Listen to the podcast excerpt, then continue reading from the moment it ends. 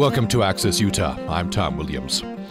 Last July 4th, on an outing to Long Island when shots were fired in the vicinity, ProPublica reporter Nikole Hannah-Jones says that between the four adults in the group, we hold six degrees. Three of us are journalists. Not one of us thought to call the police.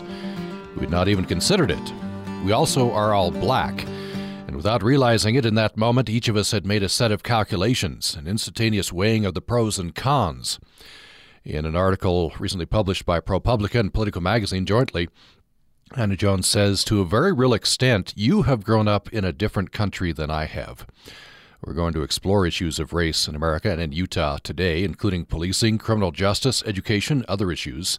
We hope you'll join us at 1 800 826 1495, on email to upraccess at gmail.com, and on Twitter at Utah Public Radio. And our guests include uh, Nikole Hannah-Jones. And we also bring in Kathy Abarca, who is a racial justice associate with ACLU Utah and a member of Racially Just Utah. Kathy Abarca, welcome to the program. Oh, thank you. Thank you for having me. Appreciate you uh, taking time to be with us.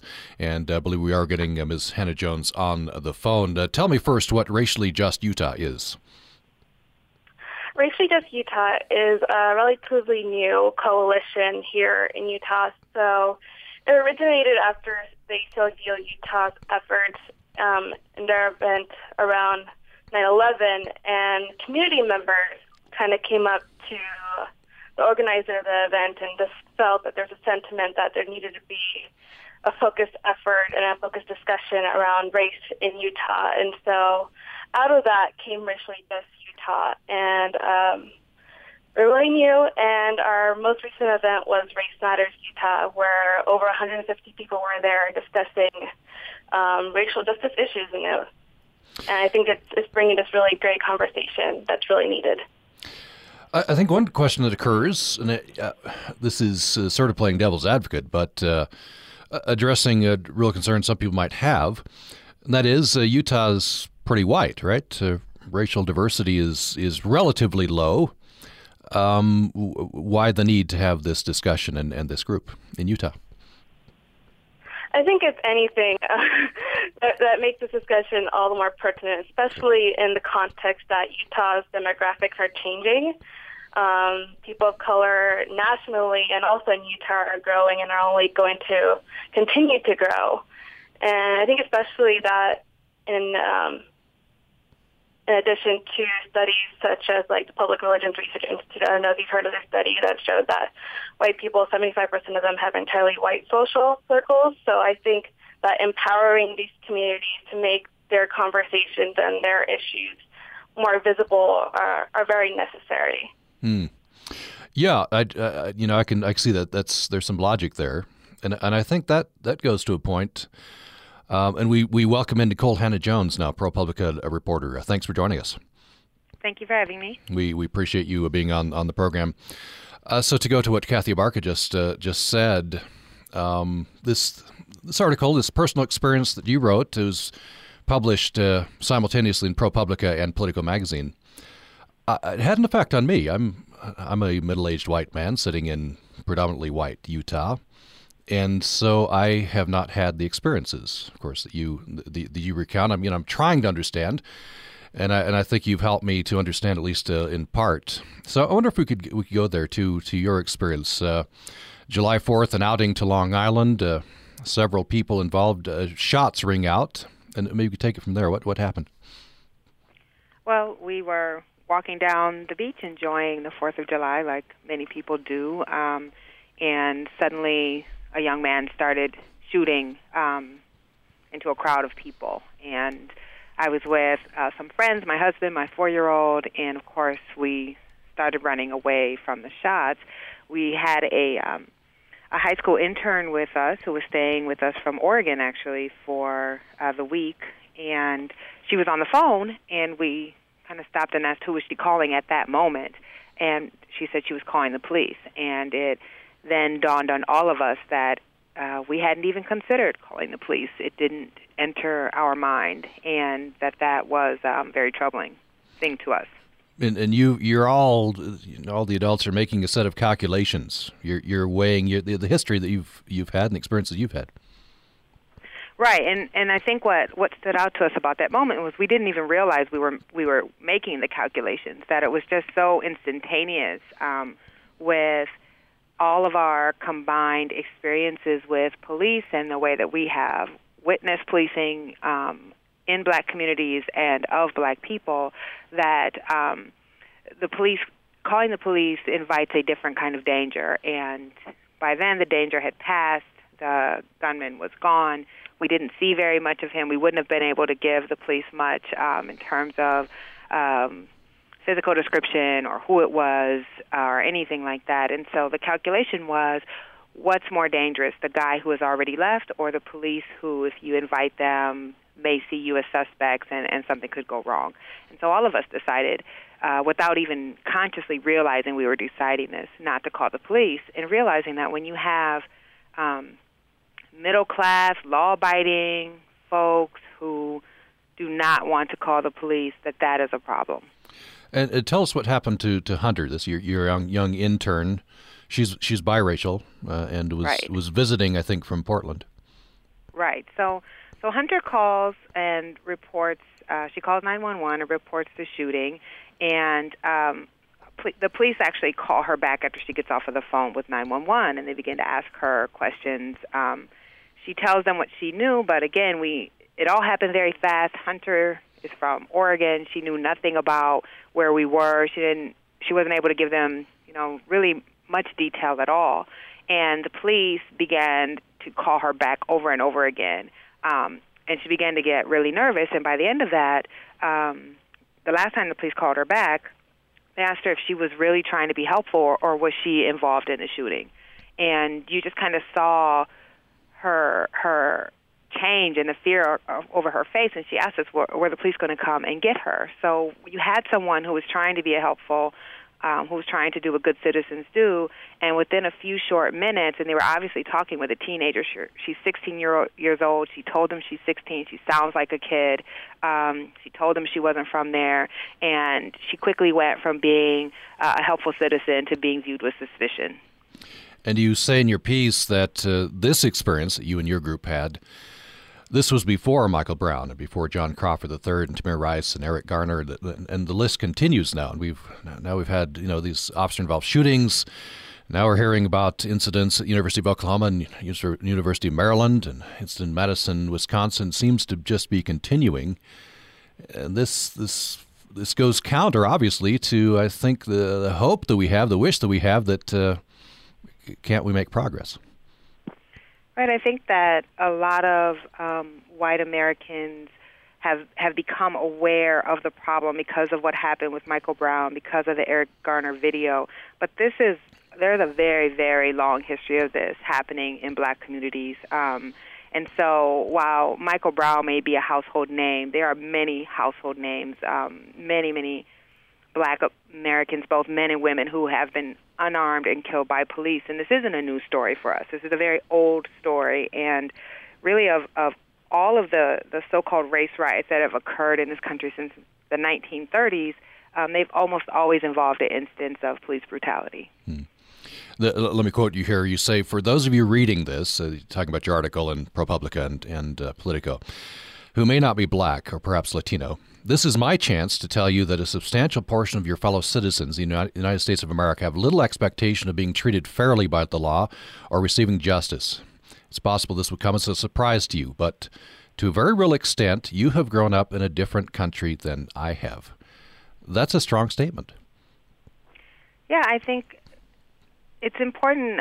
I get a lot of comments, um, and if you look at the comments on every any story about policing where people don't seem to understand. They they say things like if you're if you are abiding by the law, you don't have anything to worry about from the police. And if the police stop you, why don't you just comply? Um, I and that's because policing in white communities looks very, very different from policing in black communities. Um, policing in white communities is, is generally on the protect and serve model, but policing in black communities can often look and feel like an occupation where by virtue of you sharing the same color skin with someone else who may have committed a crime, uh, you are often viewed as um, under the eye of suspicion, um, can be stopped, can be frisked, can be detained, can be arrested, all because you share um, the same races as someone else. Um, in my neighborhood, surveillance towers regularly pop up.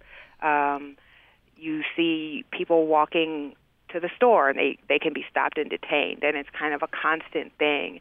Um, and I think that, that that level and that type of policing, and often policing that is very disrespectful, I've had many experiences myself uh, with being treated disrespectfully by the police when I've done nothing wrong, when there's no reason um, for that to happen, and being treated disrespectfully by the police in front of my own child.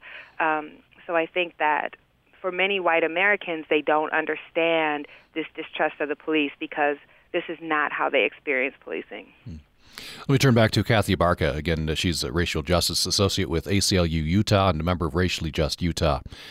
And uh, I, I, we had a conversation on this program with uh, Chris Burbank, uh, chief of police at Salt Lake City, uh, soon after the Ferguson um, happenings. Uh, he's committed, he says, to community policing. He, he understands the the frustrations and anger in, in black communities um, in in many many places. Um, but on the other hand, we have had some very famous cases of officer involved shootings uh, of uh, people of color in here in Utah. I wonder. wonder, we've been talking with uh, Nikole Hannah-Jones. If any, any, of this is resonating from the perspective of someone living in Utah, what's what's the attitude of, uh, I guess, the communities of color here? Mm-hmm. Uh, definitely, this isn't an issue that happens um, outside of Utah. It, it, it's it's here as well.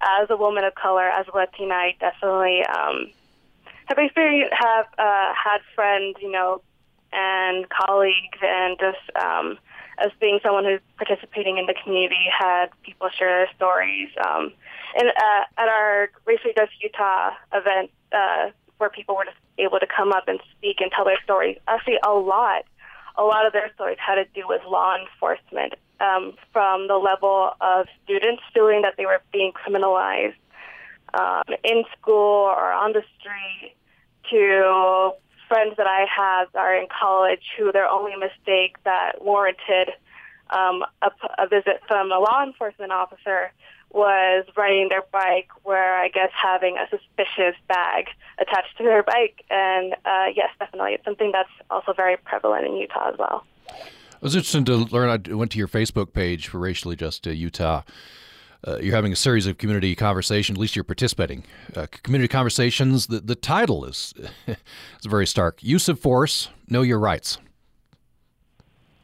Uh, yes. Uh, so that that event that um, the Utah uh, members are invited to participate in is part of a series of conversation dialogues that Mayor Becker has put on on the topic of use of force and there's definitely uh, uh, the previous dialogues that have happened. The last one's happening today. Um, there's definitely frustration, and uh, I feel like the most common uh, issue that was brought up was this feeling of a lack of trust of officers after some sort of questionable incident, a lack of trust of them being able to hold themselves accountable, of a desire for transparency. Let's, let's take a break. When we come back, we'll have more with Nikole Hannah-Jones, who's a ProPublica reporter. Wrote uh, this very impactful uh, piece, uh, which is published simultaneously by ProPublica and Politico magazine. In Politico, it was uh, titled "A Letter from Black America," and uh, Nikole Hannah-Jones is recounting some personal experiences and uh, trying to help the, the, rest of us under, understand the attitude, um, the history behind uh, some things that we're seeing now coming forward with this um, horrifying uh, series of officer involved shootings, and uh, now we have some officers being shot. It's uh, it's a very tense situation happening, not just in one part of the country, but in, in many areas. And we've had some of the, these incidents in Utah as well. So we're talking about issues of race on the program today. You're welcome to join us. What's your perspective? Have you had an experience? 1 800 826 1495. 1 800 826 1495. You can join us by email to upraccess at gmail.com. And we're on Twitter at Utah Public Radio. More following the break. Every week, there's new science, new technologies, and new discoveries that affect our health, our world, and our environment. And every week, Living on Earth is there to report, analyze, and comment to make sure you know what's happening and how it may affect you. So don't miss out. Tune in right here to hear what we have to offer. I'm Steve Curwood. That's this week and every week on Living on Earth from PRI. Wednesday mornings at 10 on Utah Public Radio. And programming on Utah Public Radio was made possible in part by our members and USU's College of Science, Science Unwrapped. This Friday at 7 in the Eccles Science Learning Center, Salty Metaphors Land Art of the Great Salt Lake with USU Art System Co-Director Mark Lee Coven. Information at usu.edu slash unwrapped.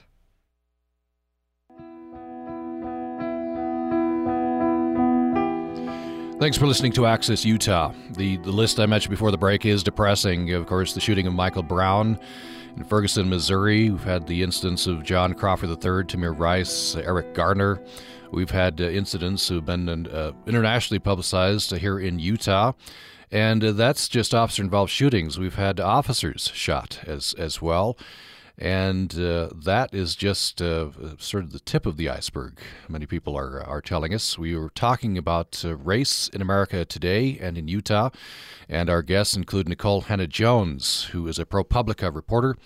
And uh, her piece, uh, titled in Pro- Politico Magazine, is titled uh, A Letter from Black America, is also published in ProPublica. And we're talking as well with Kathy Abarca, a racial justice associate with ACLU Utah and member of Racially Just Utah. Uh, so, Nikole Hannah-Jones, I wonder if we could uh, move ahead to another incident uh, in, in your piece. This is after, uh, well, let me uh, preface this by saying you, uh, you moved from Portland to New York and you chose your home in, in Brooklyn in part because it was near a police precinct. Yes, I mean, I think when people move from one place to another, and particularly to uh, a very big city like like New York, uh, you want to make sure that you're moving into a safe area. And um, I thought having a police precinct around the corner would mean that uh, there would be less likely to be crime where I moved. And, th- and then the, the, the officers got shot, and, unfortunately, and, and killed there. And uh, tell me what you what you did. So, of of course, a, a mentally ill man who had shot his girlfriend in Baltimore and then came up to New York and um, ambushed and killed two police officers. That that killing actually happened uh, just a couple blocks from my house, and those officers were working out of the precinct that's right around the corner from me. And like most or nearly all Americans, I'm sure I was I was deeply troubled by that. I'm deeply troubled when anyone is killed, and I was thinking a lot about those officers. So my husband and I took some food um, and some flowers to the precinct. And um, as is fairly typical in that precinct, we weren't greeted when we came in, and uh, we told the the officer at the desk that we were here to drop off the food and the flowers and and our condolences, which seemed to disarm him a bit. Um, he thanked us for them, and and we left. But um, then the next day, I drove by the precinct and they had um, armed guards out front, uh, really police snipers with large assault weapons. They had barricaded off the precinct. Um, it was frightening to my daughter, and and you just there was just a sense that um, they they believed they were an enemy turf, and that they didn't believe that they were uh, there to be with the community, but that there was fear of the community. Hmm. Yeah, there's a, a sense of uh, you know you you broke down a barrier in a sense, but then then it went right back up. Right. Uh, so I wonder. Uh, let me just quote you again from your article.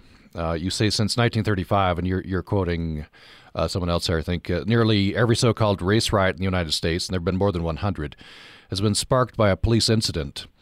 Uh, and this can be an act of brutality or senseless killing, but the underlying causes run much deeper. And, and, you're going to say police, because they interact with black communities every day, are often seen as the face of larger systems of inequality in the justice system, employment, education, uh, housing.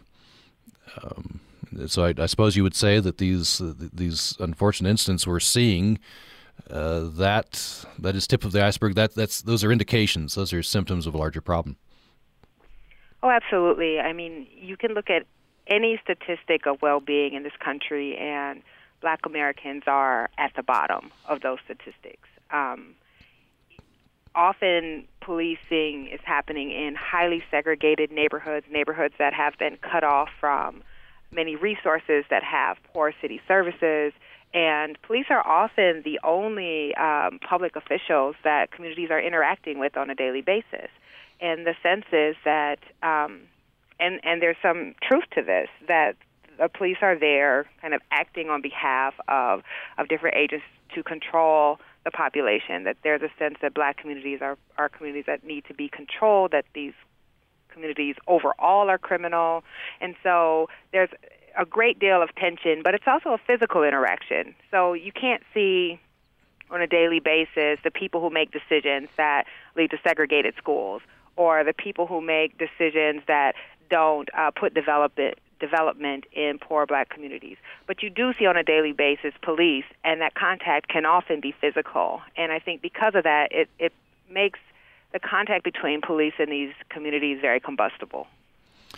We have received a couple of questions from a, a listener who wants to remain anonymous. Very interesting questions, I thought. Um, so let me address the, this one to uh, Kathy Abarca first. Um, so this this listener says many white people are afraid to talk about race because they fear they'll be called out or blamed. How can we make the discussion on race more inclusive of all perspectives and experiences? Hmm. Um.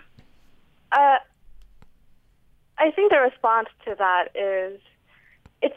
I, I think that's. I, I think that's a a, a, a, a good and sincere sentiment that you know it's, it's a scary conversation to have. It's a complex and hard conversation to have. Um, however, it, it, it needs to be done. Uh, for many people of color, the situation is, is an urgent situation.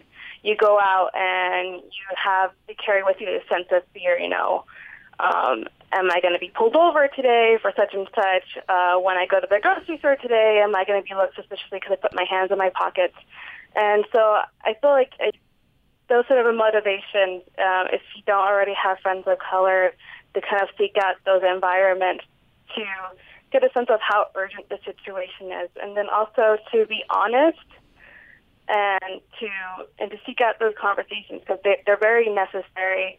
And um, the path to being a, a good white ally, it, it, it's a it's a long one. It's a lifelong one, and uh, it, it takes it takes a lot of work. So to know that also up front, that it, it, it's a lifelong process too, to being a, a good white ally and to being able to have these conversations and um, to be able to advocate and be in solidarity with um, communities of color. Nikole Hannah-Jones, I guess, is similar question to, to you. Is it, what what what needs to be done? Do you think? It, does it start with a conversation? What What do you think? Well, I think I think the problem is often the framing. The framing is a conversation about race, but the framing needs to be a conversation about racism.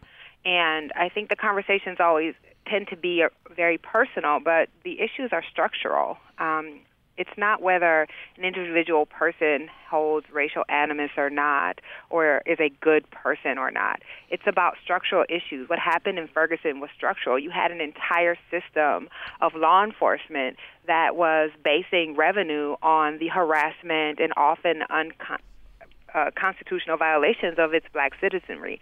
So I think that's the problem is we we want to talk about race and as if it's an individual issue and not talk about racism as a structural issue. Hmm. When you do that, it takes away these feelings of is someone going to call me racist and really looks at, at the system.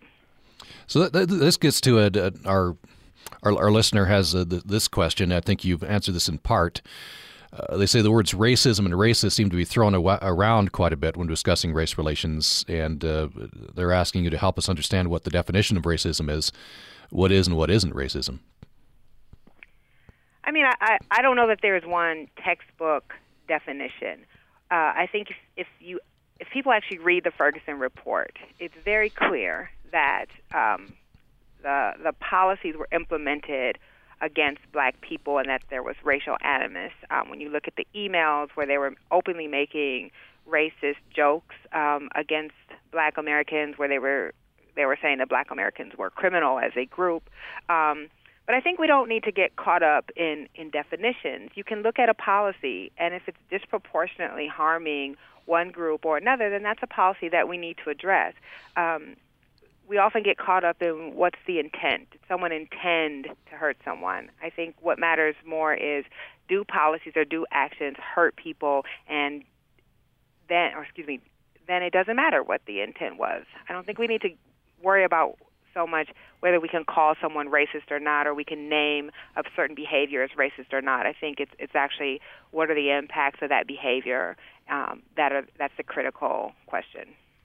What, so you've talked about uh, structural problems. Um, uh, you mentioned several.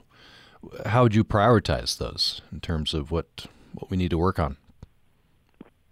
Uh, that's that's a hard question. Um, I think I think much smarter people who are paid to analyze these things than me would be the one to answer that yeah. because how do you prioritize? One is dealing with kind of the physical safety of people. Other issues are dealing with educational opportunity, health, um, jobs. I, I don't know how how you prioritize any one of those over another. Uh, let me ask you, um, it, you you work on uh, I think reporting on housing, right? Well, that's one part of your beat. That's one of the areas. I, I, cover civil rights, and I've I focus largely on housing and school segregation. Yeah. So let me ask, ask you about about housing. Is uh, you know the, the, federal laws now prevent intentional segregation? Are those being followed? What, do, well, know, do we do we have federal problems? laws prohibit uh, intentional segregation, but I, I did a year and a half investigation that showed the federal government and actually most local governments are doing very little to enforce the Fair Housing Act. So our, our civil rights laws are actually pretty good. The enforcement is what's lacking, and the will to enforce the laws are what's lacking. Um, so I think you can look at any number of policies, such as where communities put affordable housing, how communities zone, um, how communities enforce housing code, and you can see that um, practices are definitely happening that reinforce segregation, but there's very little will to actually do something about it. If you just joined us, we are talking about uh, race issues in America. We're, we're, responding, of course, to all these incidents that, keep happening. Uh, uh, police officer officer involved shootings, um, officers themselves getting shot, and that's just tip of the iceberg. Uh, we have uh, incidents like the one that recently happened in, in the South, where a, uh, a, a, an Eastern Indian man, elderly man, was uh, uh, in a neighborhood, a white neighborhood. Uh, the, the incident was called in. The, the man was tackled to the ground and ended up paralyzed. These these incidents keep coming in. And we're responding to this, uh, wondering what your thoughts on this are. And the, the number is 1 800 826 1495. You can join us at upraccess at gmail.com and we're on uh, Twitter at Utah Public Radio. We're talking with Nikole Hannah-Jones, ProPublica reporter. She uh, published recently a very interesting personal experience uh, in ProPublica and Politico magazine. And uh, Kathy Abarca joins us as well, a racial justice associate with ACLU Utah and a member of Racially Just uh, Utah. Kathy Abarca, I'm interested in the makeup of Racially Just Utah. This is a this is a diverse organization. So tell me about the makeup of the organization first. Um, Racially Just Utah is a racially and ethnically diverse group uh, made up of grassroots and grass tops uh, leaders um, from, from all walks of life, from people who are affiliated with uh, large nonprofits uh, people who just kind of came up and and um, reached out to us, and it's, it's, a really diverse group. And what are the what are the concerns? What are, what are you talking about there at Racially Just Utah? Um, well, sort of uh, what was got um, what Nikole kind of spoke to before. Just uh, racial justice issues touch on so many facets of uh, people's lives. We haven't really uh, uh, uh, condensed to to any sort of specific one issue, but right now our focus really has been around issues such as the school to prison pipeline, where students of color have been disproportionately and harsh, more harshly disciplined uh, in school, and that's pushing them out of school and putting them at risk of being incarcerated, but also criminal justice issues. Now, the legislature in Utah just passed a uh, set of criminal justice reforms. What's, what's mm-hmm. your feeling about that, including, um, you know, diverting um, drug offenses in, into drug courts and, and treatment instead of to jail? What, what your feeling mm-hmm. is about that? See that as progress? Mm-hmm. I, I do think that the that the criminal justice reforms were definitely a really great um, step in the right direction, and uh, especially in light that in Utah we, much like other states in the country, are disproportionately incarcerating people of color, and so that, I think that was a really great uh, a great thing to see. Of course, things could, could always go further, and I would have liked to have seen race um, be a more explicit part of the conversation and for those voices to have been bought in. But I do think it was definitely a step in the right direction. Mm-hmm. Let me turn back to Nikole Hannah-Jones. You bring up something that Rudy Giuliani said, and this, and I, I know he's not alone in these sentiments. I don't know how representative he is, but he said, uh, reacting to Ferguson, police wouldn't need to be there in force if you weren't, meaning black community, if you weren't killing each other. Um, I wonder if you could recount your your rebuttal to that. Well, I think that is a pretty common sentiment. Um, I definitely get that in the emails and comments um, on my articles, and if you look at any comment sections on these pieces, and, off, and even pundits. Um, I, I think that that's a, a particularly nefarious um, strain of thought for a couple of reasons. One, that somehow the people who are most being victimized by crime somehow deserve police abuse because of that. Um, really turns on its head the role of law enforcement, which is to protect citizens from uh, the criminal element among them. And two, I think it's this kind of um, racial line that's only drawn with people of color white Americans are also mostly killed by other white Americans. And no one says that because of white on white crime, somehow white Americans deserve to be abused by the police or deserve to be occupied by a police force. This is only comes up when you're talking about this this thing of black on black crime. All crime is, is mostly interracial because because um, crime is usually a matter of opportunity, and you prey upon the people who live closest to you. And because we live in a segregated country, uh, the people who live closest to white people are generally white, and the people who live closest to black people are generally black. Um, so I think that that's very problematic. But I also think what's problematic is the use of t- statistics to somehow pretend that all black people are criminal or black people are mostly criminal. It's a very tiny, tiny number of black people who are actually involved in crime. And that all black Americans, because they share some racial designation with with a criminal element among them, should be viewed and treated with suspicion is highly problematic and it's actually unconstitutional. Um, one of the things that I often say to people is statistically, we know that um, white males are much more likely to be involved in mass shootings. But does that then mean that white males deserve then to be treated with suspicion and that we should cast white Americans as um, being likely to be involved in mass shootings because of a small number of people who do that? Should we hold um, males in general in much more suspicion and stop and frisk every male that we see because males are more likely to be involved in violent crime than females. So I think that argument um, only holds true because we, we still have a problem with race in this country, but that we don't apply that to any other group. Hmm. Part of this, I, I think, uh, is we're at least some elements of our society is, is just yearning to move move beyond the problem, move beyond the history, and and I, I think there you know there there's some who who say can't we just can't we just move on? We, we should just move on. But of course it's more complicated than that. You recount some of the history with regard to policing in your article that uh, I think the the memories perhaps are longer in in the black community about that and uh, we've perhaps forgotten some of this in, in the white community. For example in the south the police was just an arm of the of the KKK in some instances Right. I mean, I think if any group would benefit from us moving on, it would be Black Americans. I think Black Americans would love for race not to be a factor um, because race is far more than just being an uncomfortable topic of conversation for black and brown communities. Race really circumscribes um, people's lives and freedoms. So I always think that that's a, a disingenuous thing to say.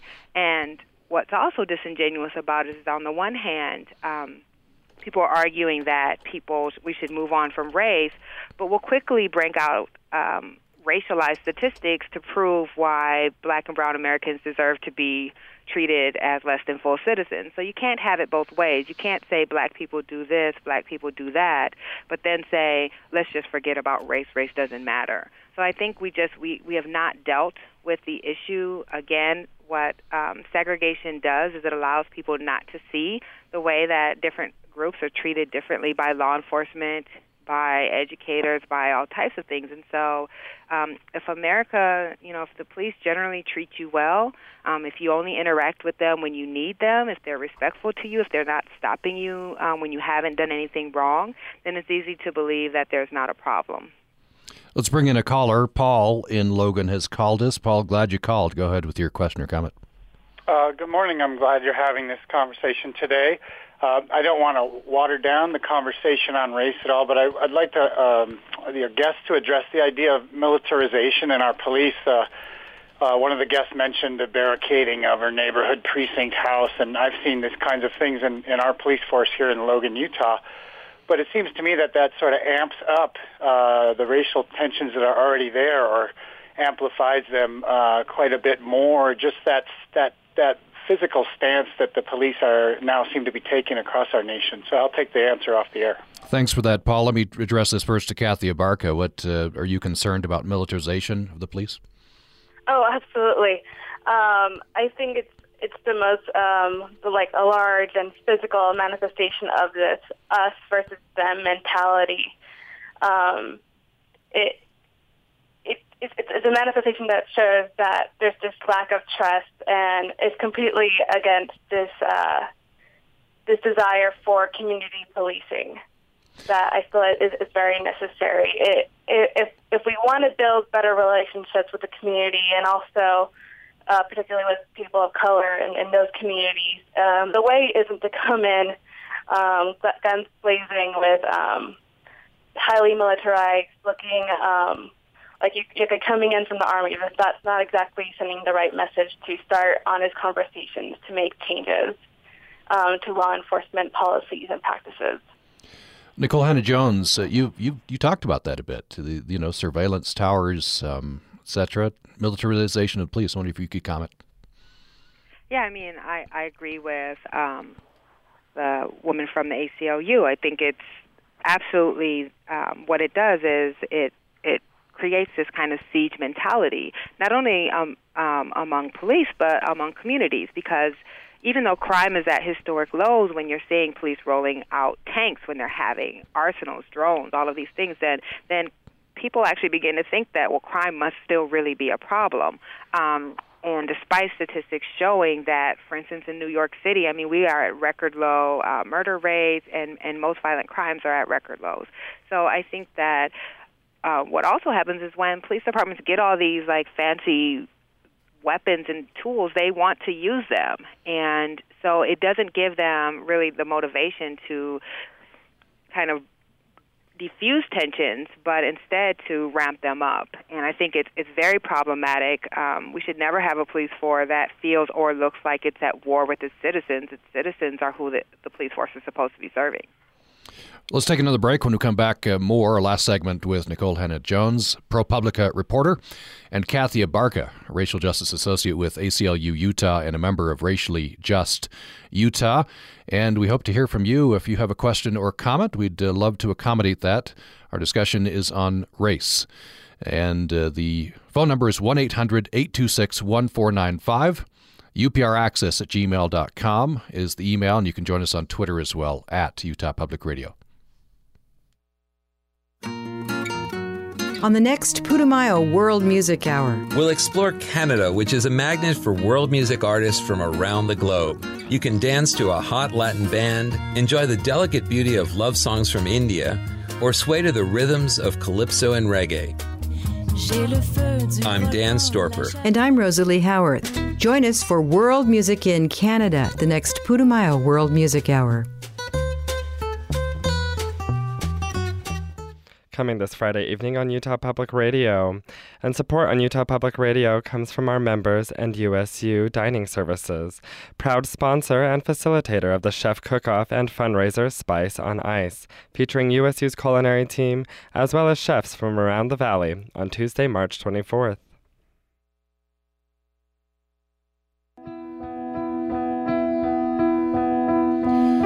Thanks for listening to Access Utah. We're talking about uh, race, in America and in Utah. And in the light, of course, of the ongoing incidents, uh, officer involved shootings, we've had the uh, incident at University of Oklahoma, University of Maryland. The list keeps getting larger. We have had incidents uh, here in Utah as well, and we're talking with Kathy Abarca, who is with ACLU Utah and a member of Racially Just Utah. We're also talking with Nikole Hannah Jones, who is a ProPublica reporter and uh, we're urging you to check out her recent article, some personal experiences she recounts. Uh, it's published in ProPublica and Politico magazine. In Politico, it's uh, titled A Letter from Black America. You can join us here. We have uh, another uh, six or seven minutes left in the conversation at upraccess at gmail.com. We're on Twitter at Utah Public Radio. The phone number is 1 800 826 1495. Let me start uh, this segment with uh, Nikole Hannah Jones. The, um, I don't know if you call it a, a, mantra, the slogan that we've been seeing a lot in, in wake of Ferguson and, and in other protests is Black Lives Matter. And I, I think it's it's my impression that there's a bit of a gap there in understanding that between between the two worlds. You know, what white and black America, white and people of color. What do you talk a little bit about that? The sentiment behind that, Black Lives Matter. Well, I think Black Lives Matter comes from a very deep uh, place of hurt and of feeling of many black Americans feeling as if they must always prove their citizenship, their humanity, their worth. Um, and it really is um, uh, saying that black people's lives are no less valuable than anyone else.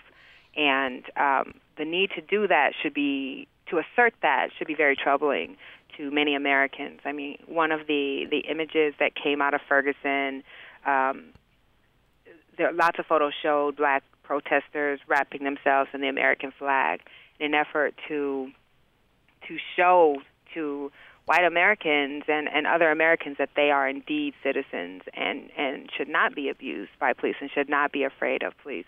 There was a, a young lady during the protest and, and I, I I've never forgotten she she said America stand up for us and she was carrying a flag.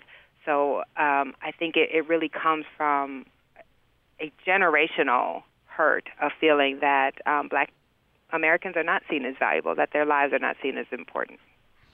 Kathy Abarca, I wonder if you is there similar sentiment among the say the Latino community?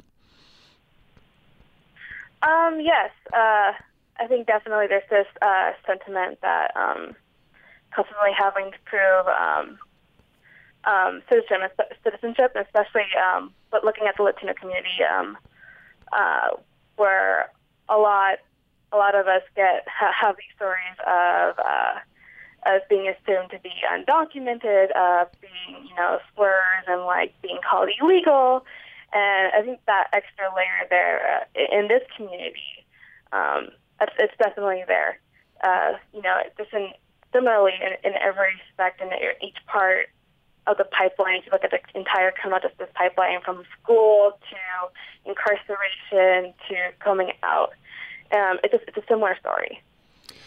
I wonder, uh, back to Nikole Hannah Brown, there's a, a brief story you, you, uh, recount in your, your article. This is the one I'm, I don't know, for some reason I'm just having trouble getting him out of my mind. And this is your neighbor who's somewhat disheveled, um, didn't get into trouble, but he had an encounter with the police and, and it went downhill. I wonder if you tell that story. Right. Um, so he's um, he's just one of the, the guys who hangs in the neighborhood. He's very low income, um, a, a little bit transient, but is a great neighbor, very kind, very nice, very quiet, minds his business. And he, he just went to the bodega, which is right next to my house. Uh, the police roll up.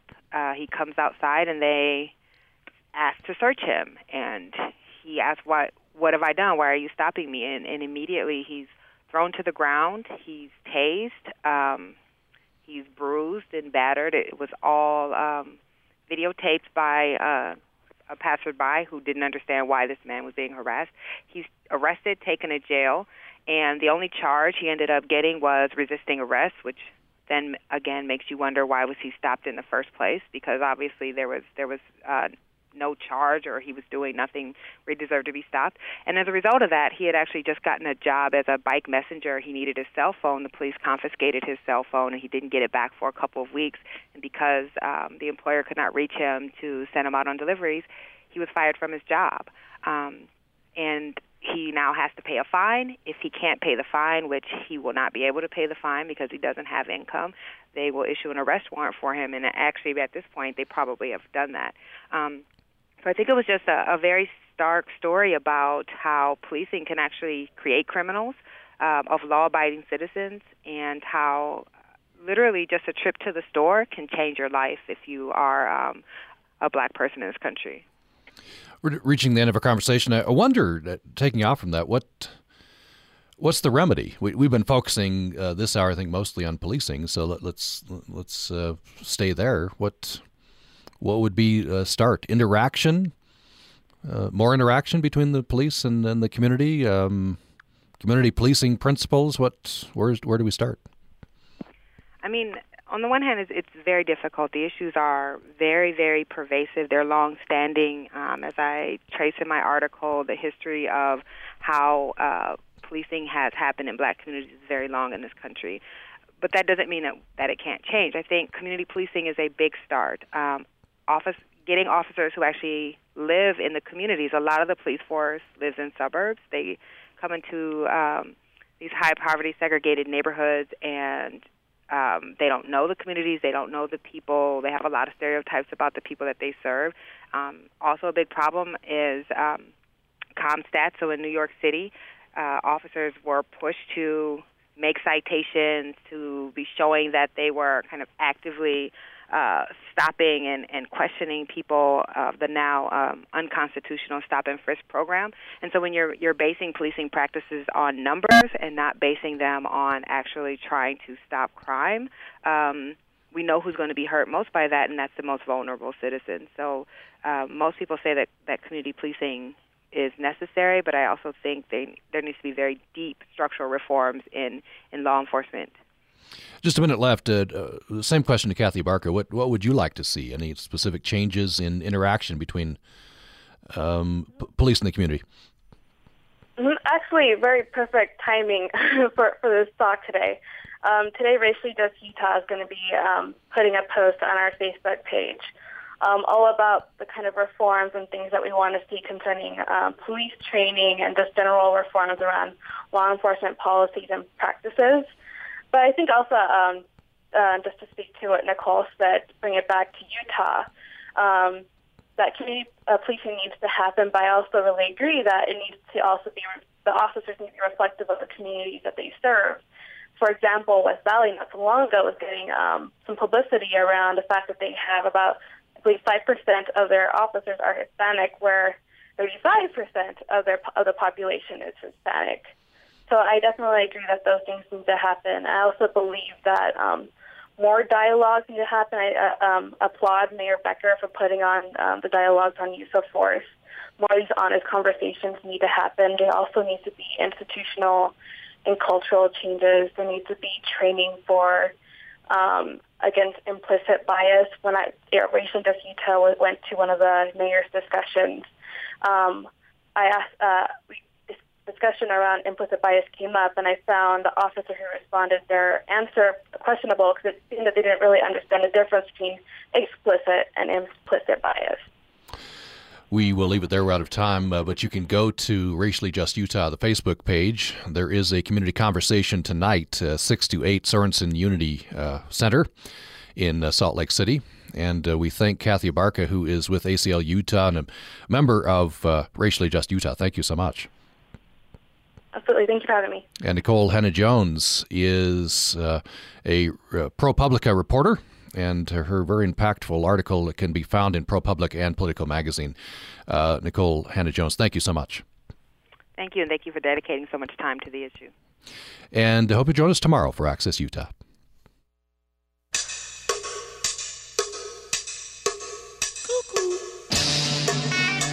With the recent crusade to put an end to the observation of daylight saving time, I had a few thoughts. In Logan, we enjoy approximately 16 hours of daylight during the summer months, and in the wintertime, about 9 hours. Daylight saving, or advance time, shifts a perceived extra hour of daylight to the evening. Geographically, our summer sunrise occurs naturally about 4:30 in the morning and sunset about 8:30 in the evening, which is where the rubber meets the road. As far as the metropolitan areas along the western slopes of the Rocky Mountains are concerned, do we really need the day to dawn at 4:30? Wouldn't it be better for the daylight to last a little later in the evening for recreation, agriculture, and so forth? Perhaps we should fix ourselves permanently on daylight saving time. Now, I've heard many arguments, from the parents of school aged children to farmers to businessmen. Here's a few of my thoughts on these matters. I've heard parents voice concern about their children having to go to school in the dark. This is something that the elementary school children never do. The sun might not be high in the sky, but it is certainly not dark at 8 or 9 in the morning during the school year. Middle schoolers in my school district go to school in the dark for most of the school year, but this is to meet district busing schedules. If parents are unhappy about this situation, it sounds more like a topic for discussion with your local school board rather than the basis for the reckoning of time for such a vast and varied geographic area. Some might argue that farmers pay no mind to where the sun is in the sky. They work all day long. For the farmer, the time of day becomes a problem when it comes to the commerce side of farming. I don't think the cows themselves worry so much about the time. Others have said that we need to be in alignment with Arizona. Uh, why? Arizona does not observe daylight saving time as they do not need the extra hours of heat. Still, others say Idaho has plenty of light, no need for daylight saving time there either. Well, being further north, the sunrise and sunset times are even more pronounced. Remember, if you go far enough north, the sun stays up 24 hours a day during the summer. Now, if we were to fix ourselves to standard time, as has been proposed, and my employer were to say that I could come into work at 6 in the morning, take lunch at 10, and be out the door by 3 in the afternoon, then I would get the benefit of some daylight to work in the yard or around the house in the afternoon or evening, or perhaps to go do something fun. Trying to stay asleep as the sun is coming up into my windows four hours before I have to be to work, and then having to rush home to get as much done before dark doesn't sound too appealing to me. If we're going to do something concerning the reckoning of time and not spring forward or fall back, then as far as Utah is concerned, a better course of action would be to fix ourselves permanently on daylight saving or mountain advanced time. We get the daylight when it's of greater benefit to us all. An additional benefit of being fixed to advanced time comes during the winter. At least I wouldn't be leaving for work and leaving for home in the dark. One last observation. I'm perplexed as to why there are fewer complaints when we get that extra hour of sleep in the fall.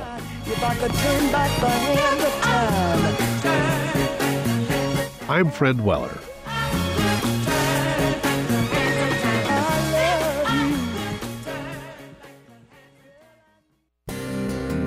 Access Utah is a production of Utah Public Radio. You can listen to this episode or previous episodes of Access Utah anytime at upr.org, where you can find a link to subscribe to our podcast. This is Utah Public Radio, KUSR HD1 Logan, KUSK HD1 Vernal, KUSL HD1 Richfield, KUST HD1 Moab, KCEU Price, and KUSU FM HD1 Logan.